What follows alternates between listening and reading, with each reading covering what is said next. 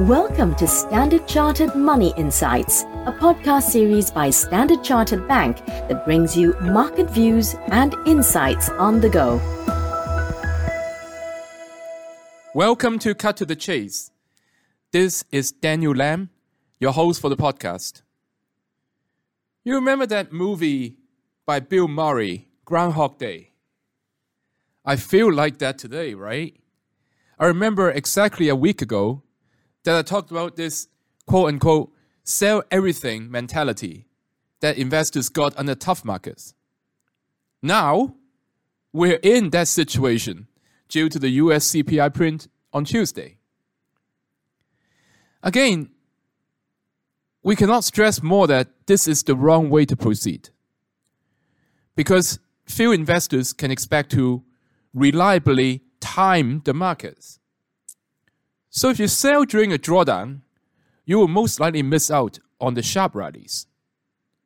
But on the other hand, if you're overinvested in, say, equities, you will be subject to severe drawdowns during bear markets. So once again, the key is to balance your exposure. One way of doing this is to have high dividend equities in your exposure. Now, we discussed this in the podcast last week. These high dividend equities can be a source of income and relative stability during equity market drawdowns. In months when the VIX, which is the equity market volatility index, increases by more than 10 points, high dividend equities typically outperform the broader market indices. It is also a very good way to await a recovery while getting paid through dividends, especially in the later stages of any market declines. Now, of course, everyone is concerned about inflation.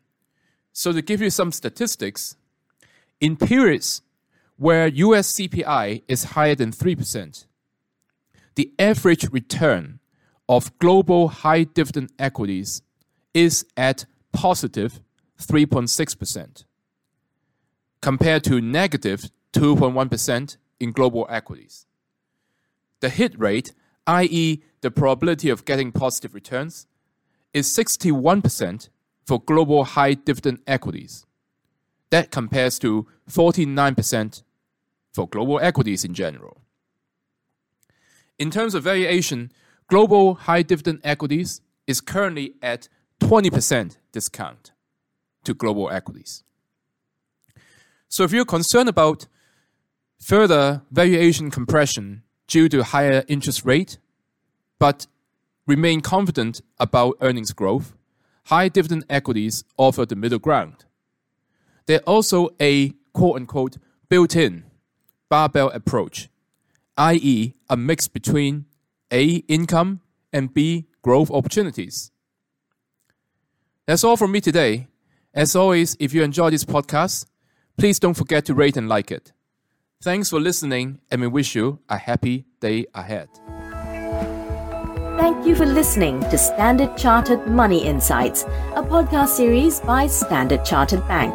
For more details on the latest market insights, subscribe to Standard Chartered Money Insights.